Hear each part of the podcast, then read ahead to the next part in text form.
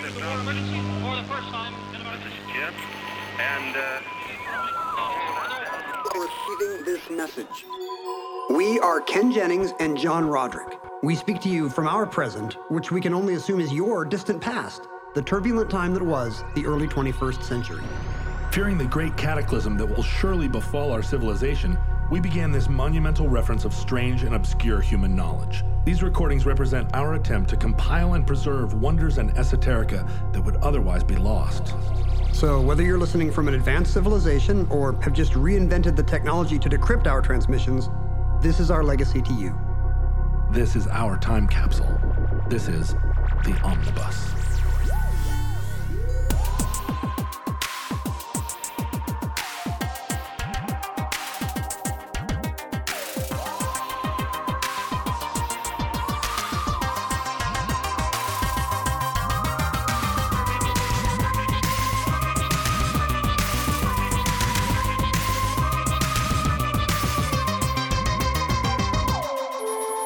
You have accessed entry 806.JB3126, certificate number 18042. The Moon Illusion.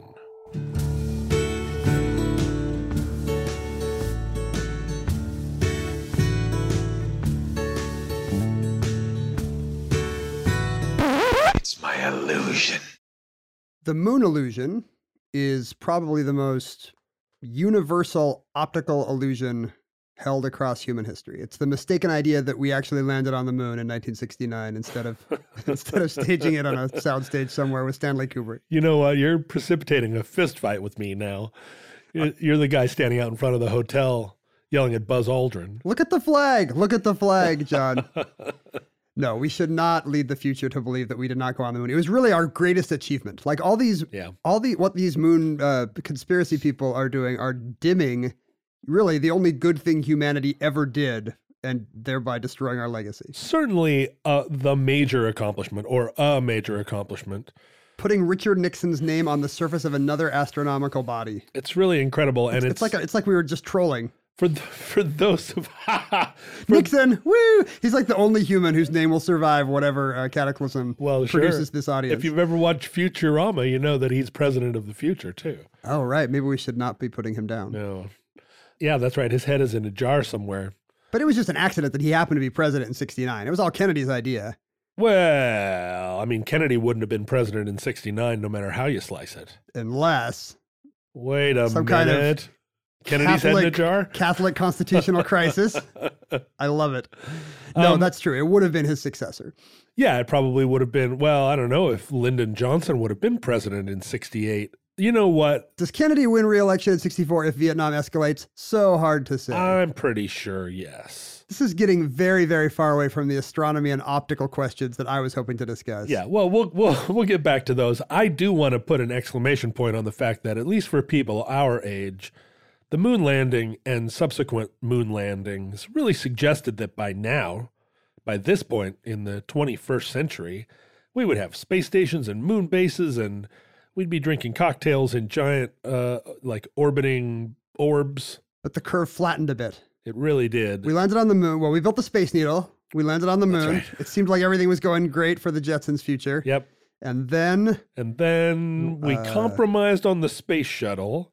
It was going to be a lot cooler project than it ended up being. cars got smaller with fewer fins Yeah. instead of bigger and flying with more fins like we expected. yeah, and then there was uh, there was a period of, of uh, great malaise, and then a couple of explosions and a recalcitrant Congress, and now we have now we're basically reliant on the Russians until the billionaires. Get, Right. We Yeah. should we should do a future entry in the omnibus about the Bond villains that are going to save us. Uh, I, I already have it in in my uh, list, the billionaire space programs, and we might have to get to that sooner than later. The billionaire astronaut class. Yeah, it's super fascinating to me. And by the time futurelings are listening to this, they'll probably be listening to it on off worlds called like Musk Muscatania. I live on Paul Allen 687. Oh, really? I live on the Bezosphere. But you're calling the moon illusion, very specifically, an illusion. It's an optical illusion. Whereas I feel like it may. Uh, uh, are you making a distinction between an optical illusion and an optical artifact or an optical? I mean, it's it's clearly optical. The moon doesn't get bigger, right. The, but it is the moon illusion we should define Yeah. is the uh, idea which has existed for thousands of years in human history that the moon looks considerably larger at the horizon than it does, you know, rising or setting than it does when it's overhead. But this is absolutely true. I've seen it myself. The moon is enormous in the sky sometimes. then you have fallen for the illusion. I have. When you hear the word illusion, do you think, like me, of uh, Gob on Arrested Development? It's not a trick, Michael. It's an illusion. I think that this is one of those parade magazine, uh, like, can you draw the bunny? if so, maybe you qualify for art lessons style things where it's like, which line is longer? And it has a line with two inward pointing arrows and a line with two. And that's an illusion where it turns out, no, the line is the same. And so I'm, I'm thinking that you're going to tell us that the moon actually, the perception of it being bigger is in fact wrong. Well, that has been a moving question in human history. For one thing, the moon is much smaller than everyone thinks. So there's kind of a moon illusion all the time. Like if I asked you like what coin you would use to cover the moon exactly when held at arm's length, what would you use? Quarter. Quarter? The moon is actually the size of a dime. For the future listeners, that's a considerably smaller uh, coin, It is. held at a length of six feet. Whoa. What? No.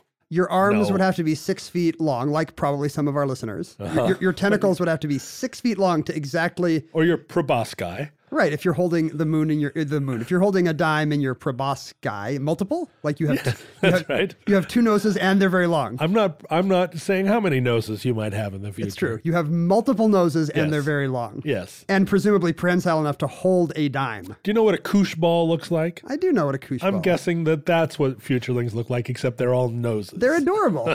do they have two Google? Is it a koosh ball with two googly eyes? of course. No, uh, six googly eyes. Imagine us just sitting on a you know bench somewhere in some Edenic wonderland, uh, you know, beautiful parkland with a bunch of koosh balls with googly eyes rolling up to us to hear our tales of the past. it does feel a little bit like the trouble with tribbles We're speaking to the tribbles. uh, from uh, from Muscatania. The tribbles were always reproducing. They have no right. time to listen to tales of the distant past. You know, one thing they're, about they're busy with their tribble orgies. One thing about podcasting, and there's there's no way we could know this, but surely there are people that listen to podcasts while copulating.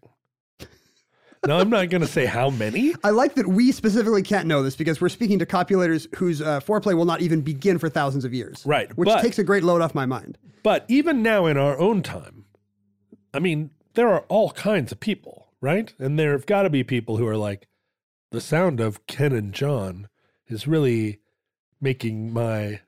You don't know this. You're making a mathematical argument that there's so many people and therefore so many fetishes. You- Yeah, but Nobody has emailed you to say, I'm glad uh, I listen to one of your podcasts every other Saturday night with the misses. No, but there are, whew, there's, you know, podcasting is very personal. You hear your favorite podcasters' voices very close, In your head. very close in your head. There's some ASMR.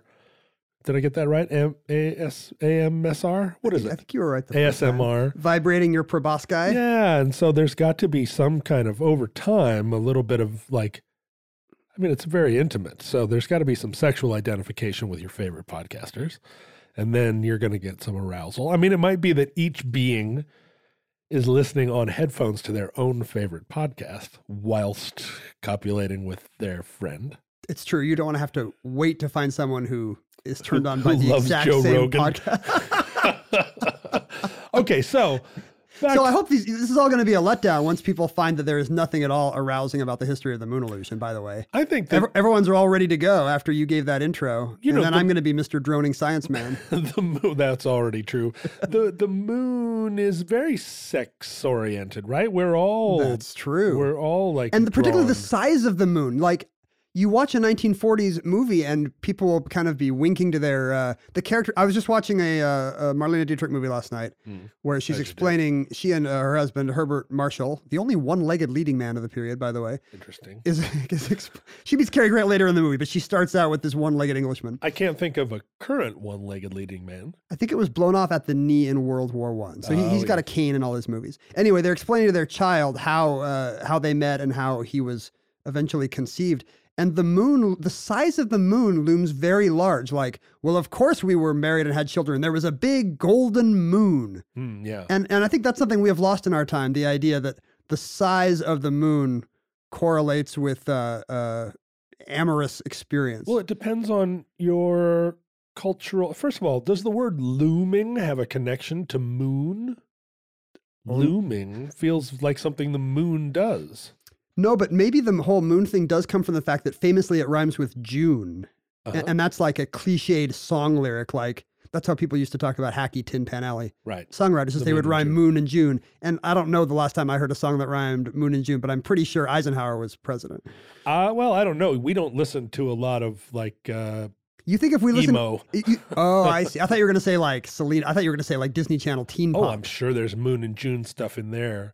But I'm I'm suggesting at least you and I there is a little bit of a cultural uh the Venn diagrams of our cultures do overlap, but there also is some tangent on either side. Sure. And um, my years in the alternative nation, uh, You did your time, John. I did my time in the uh, in the alternative nation. Uh, there are a lot of people that still put some weight, uh, some credence onto the moon in terms of its power over our arousal and over our affect. These are your friends who are werewolves. Werewolves and modern primitives and people that are Wiccans, werewolves and Wiccans, Were- werewolves and Wiccans is the title of your book about moon aroused Americans in the 21st century. That was my favorite module in Dungeons and Dragons. Let's play. It sounds like a fake D and D game from some kind of religious tract. Oh no, we're playing werewolves and witches, ha ha. and that's when Satan comes out and says ha ha ha ha ha ha. with a W. Have we talked about chick tracts? That's another entry in the oh, omnibus. Oh, we're absolutely going to do a chick tract entry.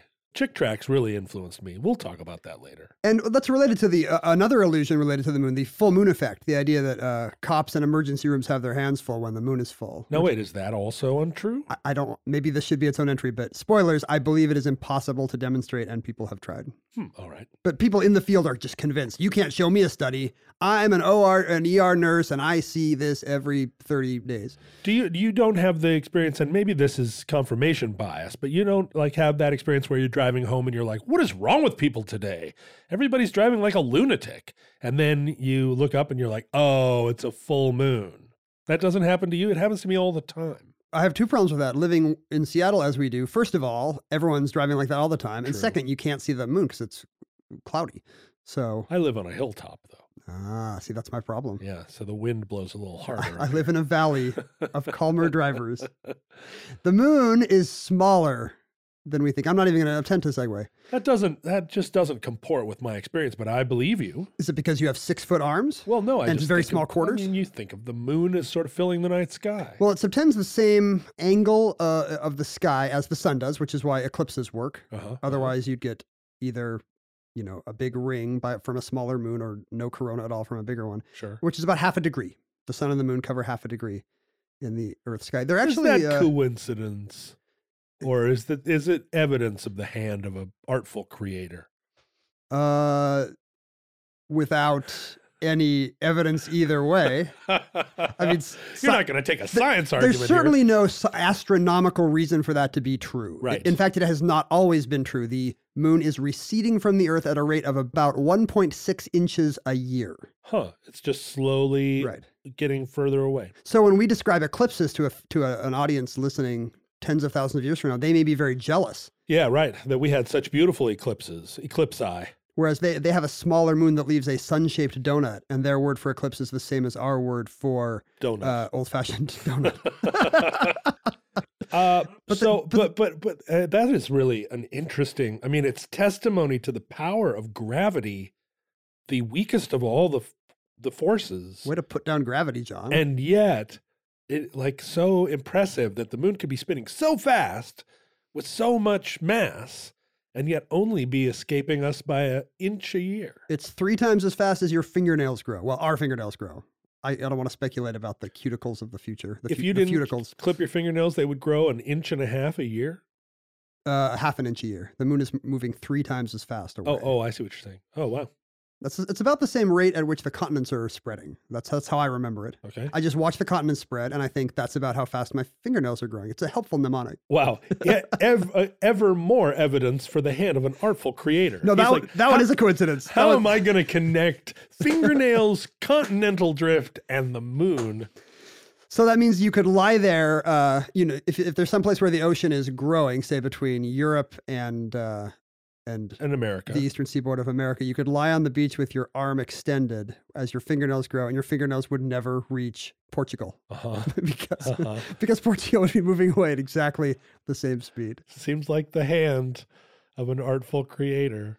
I, I mean, it feels like just as much of a puzzle as your certificate numbers for this show. It's just something for us to unlock. We don't know what it is yet. Do you believe that's uh, uh, intelligent design and not just me picking five random digits? You know, listen, I'm not I'm not going to argue against science on this show, but I do feel like all these things are puzzles in the omnibus. Is that the end of the episode? No, I'm afraid Oh. we're going to keep going because I want to know more about the moon illusion. That was really good. Yeah, we didn't actually talk about it at all. yeah. All right, no, good It's episode. pretty pretty short episode. Good entry. Yeah.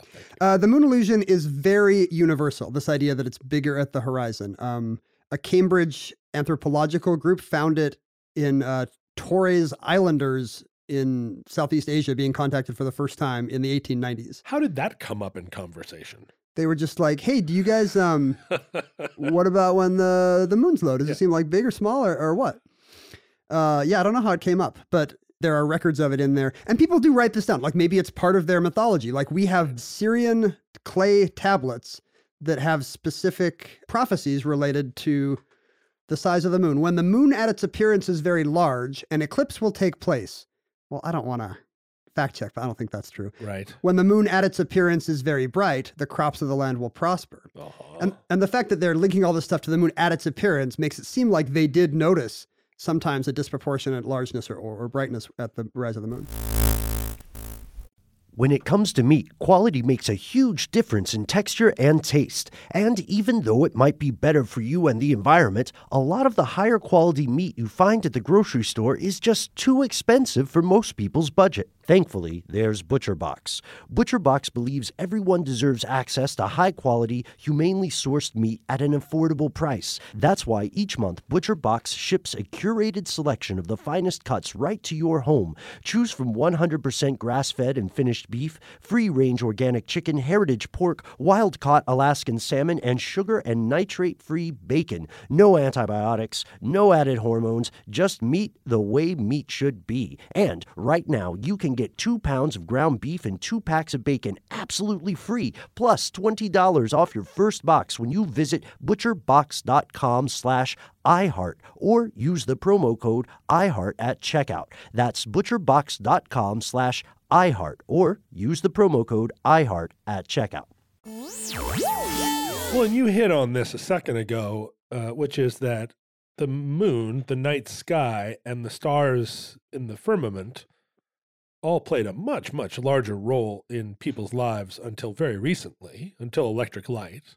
And so there would have been quite a lot more attention paid to the ins and outs, what more, was going on. More thinking about right because the sun to them might be a chariot racing across the sky or a, a beetle chasing a slightly different type of beetle or, or whatever they thought the sun was. Right, but the moon was would have been your main illumination, and when it went away every month, it would have been you know the dark time and the light time. Sure. I think there are still like Celtic temples and ruins that seem to be oriented around the specific time when the, the, the moon sets just at the horizon and stays there for a few days, which happens every, I don't even know, 18 or 19 years. no one knows who they were or what they were doing. Many Spinal Tap songs have been inspired by this. And in fact, the Guns N' Roses albums, Use Your Illusion, were inspired by the moon illusion. Come on, I guess You don't believe you don't believe that? You know the thing is, I I, hard to light a candle. I didn't. Uh, by the time Use Your Illusion one and two came out, and I ha- I hate to say this because you know I'm I'm pretty good pals with Duff, but I had all. I Way to name drop your GNR friends. I had. Well, you know, this is probably isn't the first time I've done it. friends with Duff is like a Simpsons uh, euphemism for alcoholism, I think. Well, I, well, I had that too, but no, friends with the with with the Duff with the old Duffer and. uh uh, but use your If listeners don't know, Duff McKagan, the uh, Of course they're gonna bassist for Guns N' Roses for many years. bassist of Guns N' Roses, uh, except for some interregnum there where Buckethead was in the band. There's a lot of interregna in the history of Guns N' Roses. There- that's that's a lineup that uh, that is not super stable. Maybe because that's a lead singer that is not super stable. Yeah, although they seem to have come back around and now they're in a second heyday. But I was not a fan of the Use Your Illusion albums. I think I listened to a couple of tracks off of one and I didn't even make it to two. So I'm not sure if they had a song on there that was like, Oh, the moon so big. Well, they do say, you know, don't you cry tonight. There's a heaven above you, baby. So the moon is in the heaven above her. But he- he, Axl is silent on what it would mean if the moon was in the heavens straight ahead of her ahead at, of at horizon level. I'm I'm embarrassed that you do such a much better Axl impression than I do, and yours isn't even good. Well, up your game. Let's let's hear let's let's see you really no, I can't do it. I don't have the. I can do a Eddie Vedder. Yeah. Knock knock knock. It's just you're Eddie Vedder but higher. Knock knock knocking on heaven's I door. don't really have it. I can't- The moon illusion has also been noted not just by Torres Strait cannibals and Axl Rose, Right. who is maybe also a cannibal, not sure. Um, children see it. It's irregardless of age, irrespective of age, uh, Did you say irregardless? irrespective of Oh, age. that I'm afraid that that totally obviates all of my mispronunciations. Uh, I like the word irregardless, actually, but I don't want to get into it. Um, you can reduce it by looking with just one eye, monocular vision, but it does not go away completely. Huh. You can get rid of it completely by looking at the moon upside down, by bending down and looking between your legs. Now hold on. You can get it, rid of it completely by looking at it in photos, by the way. It's not in photos at all. the idea or at least the the explanation that I've heard my my whole adult life is that as you look at the moon through the atmosphere at an angle at an increasingly low angle you're looking at it through a larger cross section of the atmosphere and that acts as a lens that creates a larger moon how do you answer this by saying that that's incredibly wrong and naive. Why? But you're in good company. You know who else thought that? who Some dummies like Aristotle, Hmm. Ptolemy. yeah So this, uh, the observation of this, obviously, if it goes back to the Assyrians, it goes back to the ancient uh, Greek astronomers as well. They all knew about this illusion, and at first they regarded it as an astronomical question. Why? Why are the moon and the sun and the stars? Because they all have the same celestial illusion. Why are they so much bigger at the horizon? What happens? yeah right And that very quickly, that the idea that the, they actually are larger in some way or nearer, very quickly went away with a more careful observation of the night sky. No, that's not happening. Um, and it was replaced with this optical idea you're talking about. There's some atmospheric effect that makes it look uh, bigger. Aristotle wrote, Distant and dense air does, of course, normally act as a mirror in this way. You got to love the of course. yeah of course Yeah, just wait. Like Aristotle has no idea. Like, what's he describing? Distant and dense air, of course, acts as a mirror in this way. of course Of course, but if you say, of course, people, and if you're Aristotle, people will be like, oh yeah, i say this all the time Yeah, of course distant and dense air does, of course, act. Well, you know, A- Aristotle and I, this isn't the first time our names have been mentioned together. uh, but uh, would this have presupposed then that they understood an, a round Earth? yes. In fact, the idea that Columbus was living in a civilization that thought the Earth was flat, and he was the only one that thought he could go around the back of a round one, is not true. Yeah. the ancients generally believed that the earth was round. Columbus was just wrong about the size of it. He thought it was smaller than it was until you get to Asia going the back way. Um, and he would be dead at the bottom of the Atlantic if there hadn't been the Americas in the way. Do we refer to the Renaissance, uh, people in the Renaissance as the ancients? That seems like a Ken Jenningsism. No, when I say the ancients, I mean the ancient Greeks and Romans Oh. knew that the earth was a sphere. Oh, I, oh, good. Uh, that's another thing I share with Aristotle in that case. I believe the Earth is a sphere. I used to call you the big Aristotle, and then I found out that uh, that's what Shaq calls himself. So now I can no No. longer call you the big Aristotle. Well, you can't. Yeah, I mean, you can't say I'm the big Aristotle because, of course, Aristotle was six foot five and two hundred and eighty pounds. Oh, he was a little Greek guy getting by, by on like two figs and half a pita a day. Hmm. Like I'm sure Aristotle was five four. You're like almost a foot taller than Aristotle. yeah. It's a very easy way you can prove the Earth is round, which is how Eratosthenes, the Greek mathematician and astronomer, proved it in his day. He put a stick in the ground Oh, at a certain day, measured the shadow. put a put a pig in the ground and put some bud on ice or whatever, and all his rowdy friends came over. uh, he put a stick in the ground and measured the length of the shadow at a certain time of day. Right. Then had somebody else do the same thing, like a thousand miles south. Right. And uh, You don't even need to do that. if the Earth were flat, the sticks would be at the same angle. If the Earth were slightly curved, Right. they would converge slightly, and the shadows would be different. And he actually observed that they did, in fact, point at slightly different angles. People are so people were so much smarter than they are now. So I'm not saying like King Ferdinand and Queen Isabella were the ancients. I was just saying that Yeah. peop- Okay. people knew thousands of years before Columbus that the Earth was a sphere. In our day, you can't even tell when you're being trolled by Russians on Facebook. But back then, Aristotle was like, I know, two sticks in the ground. It's because you can't put a stick in the ground and find out who's a Russian bot. A good point. But here we are uh, with this thickness of the atmosphere explanation. And why is that not a perfectly good explanation? Well, Aristotle doesn't make much sense. He seems to be connecting it to those ripples you see above highways in Aerosmith videos. Oh, I see. Sure. Uh, I don't do a Steven Tyler, by the way. Do you do Steven Tyler? um, loving an elevator. That's Pick me up when I'm going down, or whatever the lyric that was. is uncanny. Thank you. It's like Yeah. It's like he's doing the show with me.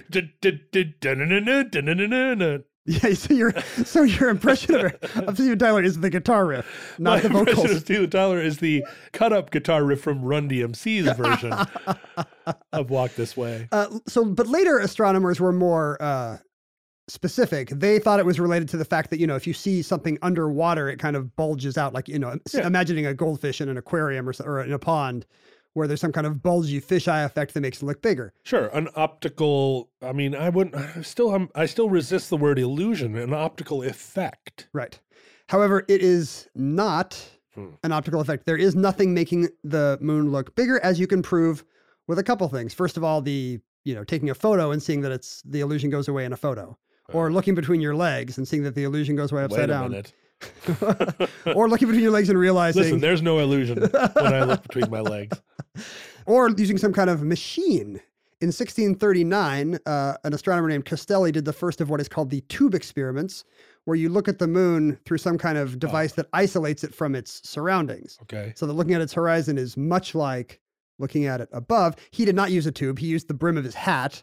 So Castelli apparently could not afford a piece of poster board to roll up.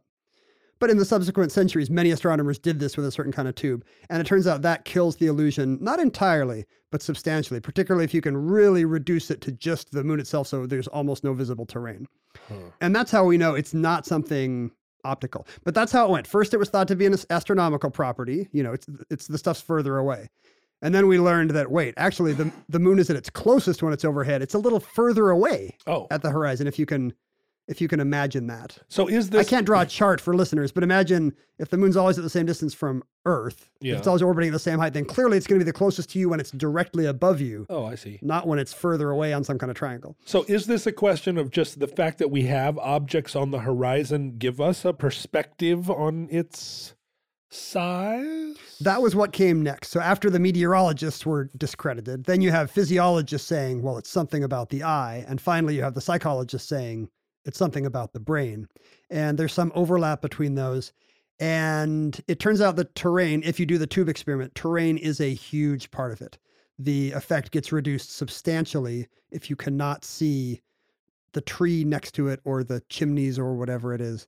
And it's not clear why that is. I guess um, if if you're seeing the moon next to a house, what is it that makes you think that it's bigger? What the moon? You think the moon's the size of a house there? Hey, the moon's much bigger than a house, buddy.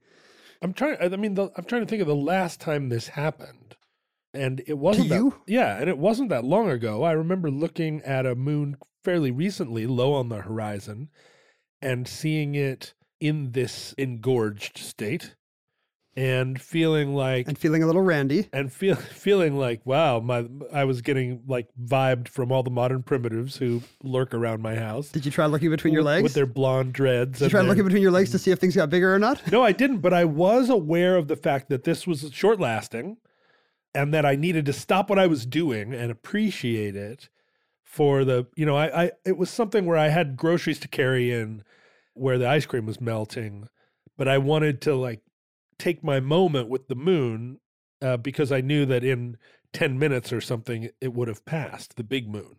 Good for you. Yeah. For take- well, you know, I live in the moment. I carry ice cream, but I'm also a poet. But you're telling me that I was just, that it's still the size of a, of a dime held out at six feet in these moments. You were conned. You were hornswoggled hmm by the idea of uh, you know the trees or whatever you were seeing next to it. Over the years, people have kind of the estimates of how much the moon illusion actually works have varied widely. Um, Yeah. Some people think the moon is like four times as big when it's at the horizon, and in fact, uh, if you average out all the studies, there's a pretty constant.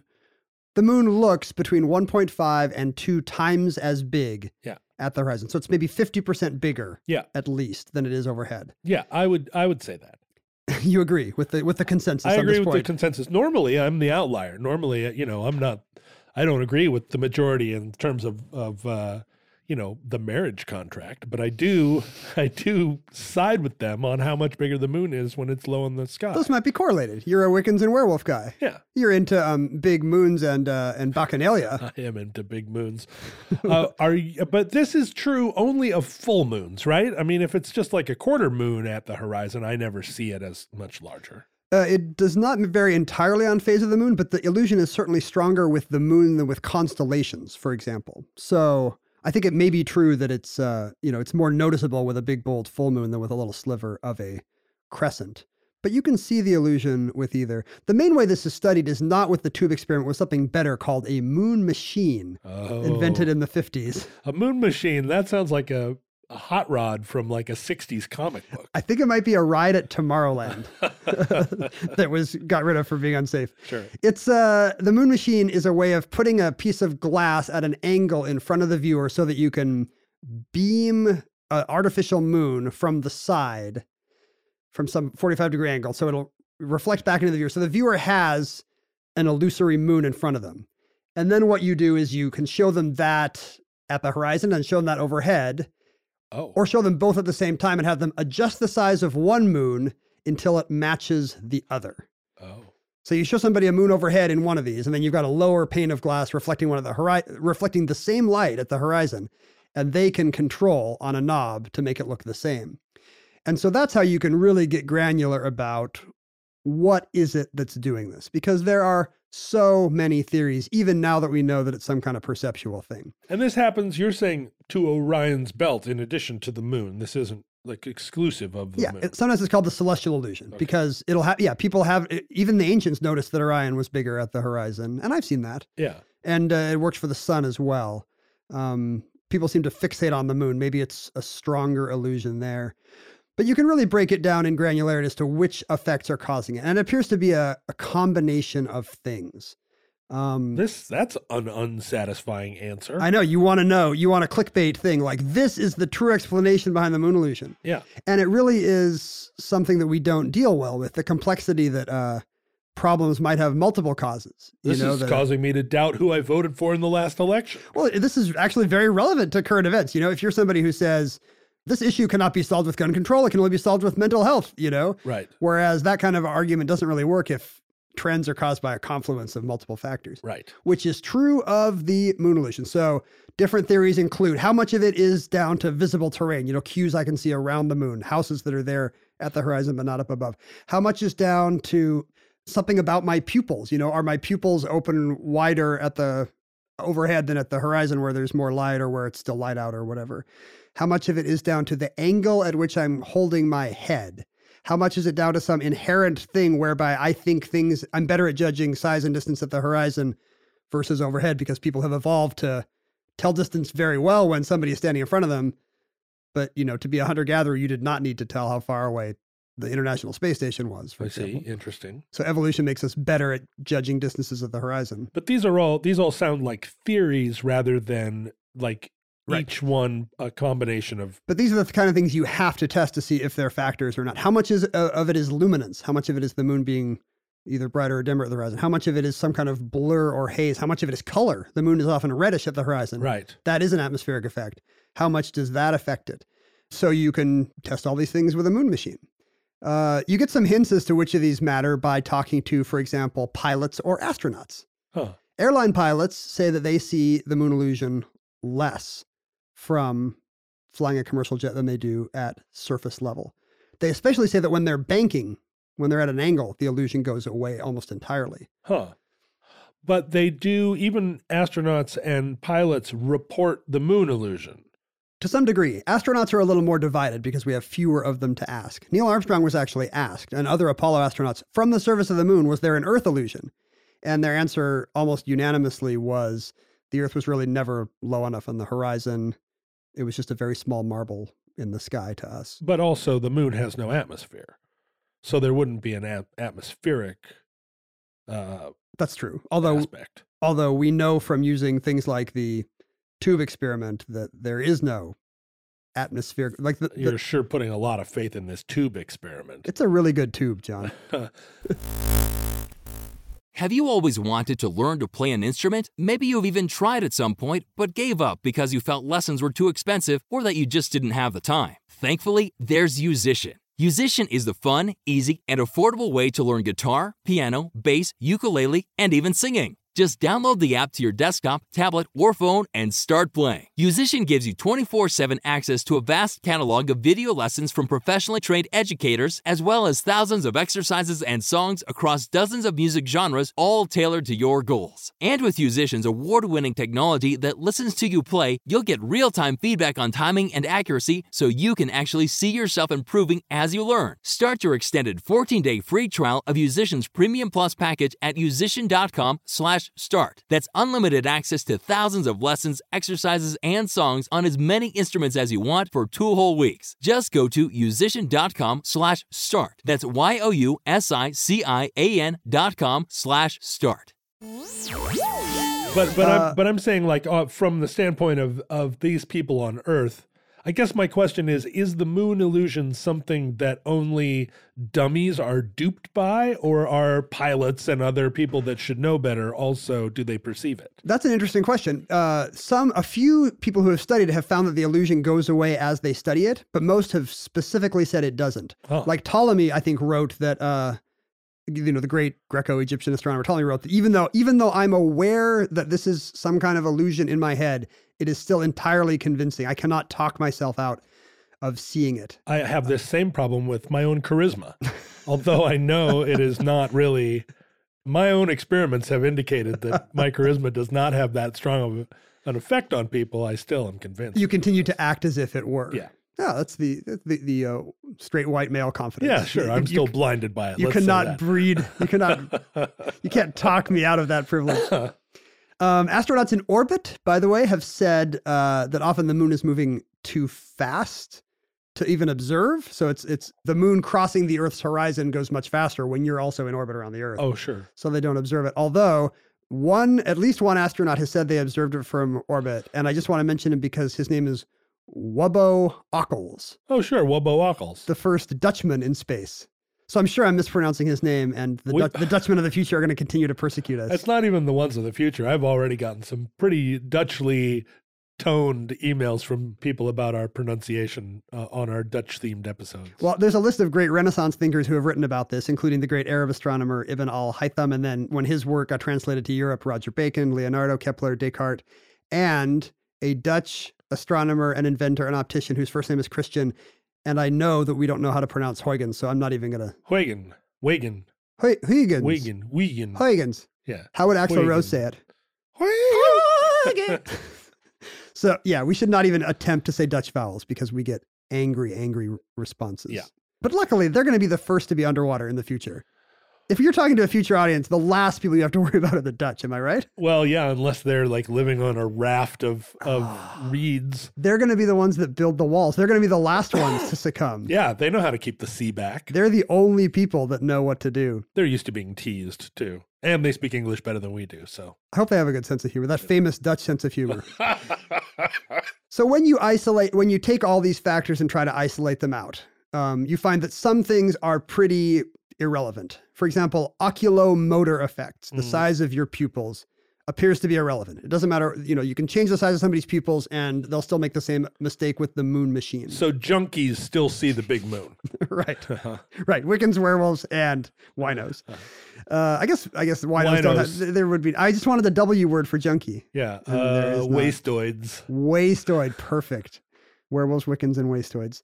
Um, there's a psychological illusion called the flattened dome, which is very hard to disprove. Yeah. That's the idea that we tend to perceive the celestial space above us as a dome, Right. a rounded shape over our heads, which is pretty common throughout civilizations in history. Is it not? It is it not a dome? Feels like a dome. I guess a dome connects at the ground, right? And that's rather than like that you're encased in a ectoplasm. Well, there is no. I mean, the atmosphere is a dome, but you're not. When you see all the stars, you're seeing things that are, you know, some of which are hundreds of light years are, away, you- and are a you few explaining to me dozens. that stars are not in the in the actual? stars are not drawn on the ceiling of the Earth like the Truman Show. Although it seems like you were not previously aware of this. I do understand at least this in concept. but there is an effect whereby the dome is flattened. It's not. It's not perfectly round like the, uh, you know, the Tacoma Dome. It's actually lowered in the middle. Uh, the stuff at the horizon appears to be further away than the stuff overhead. That's an illusion called the flattened dome. And some people have thought in some roundabout way that it might explain the moon illusion. yeah, well, this is the flat dome is like basically the shape of my eyeball. I have a I have an astigmatism, and that means that the curvature of my eye is not entirely round. It's kind of like flattens out. Do you think that means you could see the moon illusion with anything? Like you could be in a room and like uh like sofas would appear bigger uh, on the horizon than if you Well, had one on the ceiling? in those times when I'm withdrawing from drugs and you're walking on the ceiling, you do seem a lot smaller than when you're sitting across the table from me. But no, I, I, I is, is so is this uh, is this perception of the flattening of the dome of the sky called the astigmatic effect because it should be. We could we could make it called Let- that in the future. we let's have a, coin it. We have a lot of power here. Yeah. It's a little counterintuitive. I think you would have to say that uh, the flattened dome makes me assume that the horizon is further away than the Yes. sky overhead. Right. Which means when I see objects of the same size at both, I think the stuff on the horizon is further away and therefore Oh. larger. Oh, oh, oh. So you have, you have to go an extra level. sure, that that makes sense to me. Uh, and I don't know if there's actually any evidence for the flattened dome theory, even though it's still used today. Do I? Yes, I would absolutely say that the sky was closer than the horizon if I were standing out on Yeah. a salt pan. And if you ask people, if you, it, it works with clouds. Like people will look at a cloud overhead and say it looks about the same distance as a cloud on the horizon, even though the one on the horizon is, just, you know, hundred miles away. right. Um, and so, but you know, it seems like this effect could explain things the other way as Uh-huh. well. Uh, you know, if this if stuff looked smaller at the horizon, you could say, "Oh, yes, that's because of the flattened dome." You know, so I don't know if I believe it as an explanation for this illusion. I mean, I make no, it makes sense to me. Like you look at it overhead and you think it's closer, and then you look at it at a distance and you're like, "Wow, that thing's got to be humongous." No, that I could see that happening in my brain. From from growing up in Alaska, we would watch the aurora borealis, ah, uh, and when it was directly above you, it seemed to be one sort of. It seemed more compact than it when it was happening at a at a distance. I mean, when it was happening lower in the sky, it seemed like it was, yeah, a larger. smaller thing, No, a larger thing. oh, a larger thing lower. It was. I see it what you're was saying. bigger further away. Right. Smaller overhead, larger at the horizon. Yeah. Right. But could that have to do with visual terrain cues as well? Maybe not, because you were in Alaska and there are no terrain. cues. but but I mean, but you're still looking at it up in the sky. You know, it's it's rare that the aurora is happening down on the horizon. That's true. Yeah. Um, luminance actually, it turns out, works against the moon illusion. The moon Oh. is often dimmer when it's lower because you're seeing it through aerial perspective, with the effects of atmosphere. That is a real thing. And the moon, the moon illusion would actually be 7% more obvious if not for the luminance. Oh, So that actually works against it. uh-huh. Um, it turns out that of the say 50 to 60% that the moon looks bigger at the horizon, you can get about you can isolate between 35 and 40% of it just on the basis of visible terrain cues. The tube gets rid of almost all of it. Um, effects of angle and posture have been tested extensively. You know, the angle your head is tilted and just the sense that you're not as good at judging the size of things when they're not in front of you. That's another 10%. Uh-huh. Um, and uh, there's not a lot of good tests on things like color of the moon, but it seems like that might be another 10% right there. So charitably, though, we're talking about 50 to 60% of the illusion is explained.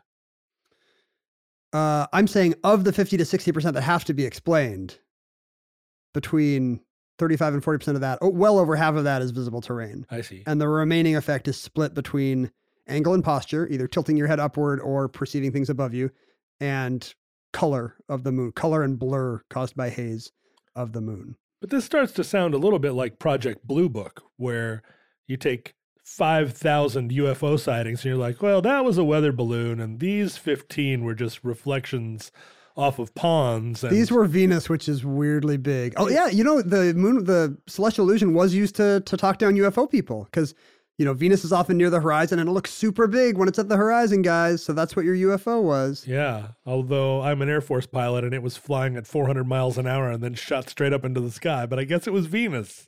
So are you saying I'm that, not a UFO truther either. I'm just, you know, It sounds like you're saying there is some conspiracy to keep down the actual true fact that the moon is bigger at the horizon and maybe it's because of aliens. it's very, very hard to accept that this thing that you perceive is not. Uh, that has no uh, well it's in, it's not just that it has no basis in fact it's just not happening um that you it doesn't are, even exist. Like a photograph would be smarter than me at this. It's Yeah. very hard to understand. Yeah, but I mean, uh, obviously, I'm, and I don't mean to quote Aristotle, but obviously, I'm, uh, I'm prepared to accept it. It, it, it's just, uh, you know, it's a struggle. I think there's implications for pretty much all of our knowledge, you know, like empiricism has long held that the way we find out about our universe is through making careful observations. And And it- and here is a fact where centuries of what seemed to us very intuitive observations were wrong and we had to make super careful super artificial ones Like building a tube. like yeah yeah, or or an elaborate machine with a series of projected fake moons um I want to buy one of these moon machines because I bet it can do other things. what what other what other uses do you project Well, for that- this thing I've very sketchily uh, uh, described? That's the thing. You give you give a moon machine to 15 kids and turn them loose, and who knows what they're going to come up with. But I, but this does speak to, for instance, the conversation I have all the time, which is you talk to a group of people that all believe in science, but they also all simultaneously get spooked by ghosts. And you go, well, how can you be spooked by ghosts in your empty house when you don't believe in any of the just any of the rationale for what a ghost might be? Then there's this kind of perpetuation of a moon illusion, which is like, look, I just know. You can tell me all day that a moon machine detects no no difference, but I know there are ghosts in my house. It really is a lesson that you know you can't rely on much of the direct input from your senses, or at least you're going to have to work very hard at overcoming them. Some little part of your advanced cerebrum is going to have to shout down the cerebellum and say, you know, that noise is not a ghost in the attic. The bigger moon is tricking you. And And all those posts on Facebook that show Miley Cyrus engaged in a in a deep tongue kiss with Justin Trudeau have been manufactured in the basement of a St. Petersburg apartment building. and my charisma is actually overwhelming, and my Axl Rose impression is impeccable. Your Axl Rose impression is bad, but my charisma is overwhelming. And that concludes the moon illusion.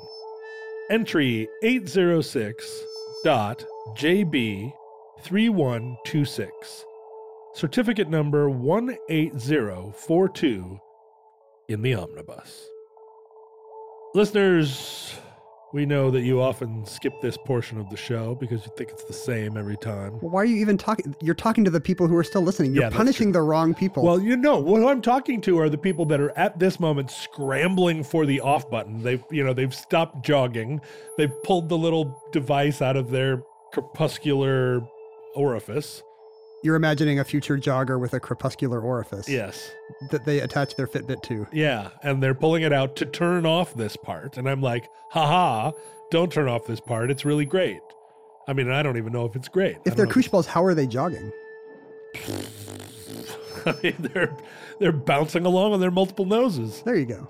Uh, we're called the Omnibus Project, I guess. We're called variously Omnibus Project, Omnibus, but also we may have undergone some kind of uh, social media pivot, and we're now called the Ken Jennings Happy Pride Podcast. Outrageous trivia hour Outrageous trivia uh, with Ken Jo- zingers. with Ken Jennings and new co-host TBA. yeah, right. Ken Jennings and friends. No, no, no, no, no. I, I, I don't believe that will be the case. But uh, at this moment, you can find us across all social media at Omnibus Project. Uh, you can also tweet at Ken at Ken Jennings and me at John Roderick. Uh, you can go to my Instagram account and watch me take pictures not of my food or pets, Or the moon. mostly of myself. No, I take pictures of interesting things. It's a glimpse inside my brain. Your feet in the bath. My feet in the bath. Do your feet in the bath look larger to you than they do when you're standing up? Yes. See, it is a lot of angle and posture. But I encourage you to email us at uh, omnibusproject at howstuffworks.com because we have taken to replying to emails. It's really fun. Uh, it's a lot of smart people over there. And we like interacting with the futurelings as well on Facebook. Yep. There's a Facebook group you can easily find by looking for Omnibus Futurelings. Yep. Listeners, we speak to you from the distant past, when the moon was still the same size as the sun, and not very slightly smaller as it is sure to look in your future. It's almost June in our timeline. That's true. It's about to rhyme with moon, the most romantic month. Croon? I don't really think any of these are very romantic words anymore. Uh, you don't croon at anybody. Well, uh, the other day, what happened? Oh, oh, a college professor wrote me and said that he had been using some of my lyrics to illustrate metaphor in his college class. La-di-da. and uh, the lyric was uh, every eyelash a picket or a wire and he'd given this line to his students and said you know try and dissect this figure out what what this means every eyelash a picket or a wire and he said that his students first had to figure out what a picket was because it, it was a word i guess that's fallen out of fashion none of them not a not a kid in the class could Not even in the phrase picket fence or picket line? I guess it didn't. It was a word that they had to look up and establish, like, oh, a picket. I see. Have you ever rhymed the words moon and June in a song? No, Have you ever written a song about the unseen power of a picket fence? Like the pavement song about REM? no.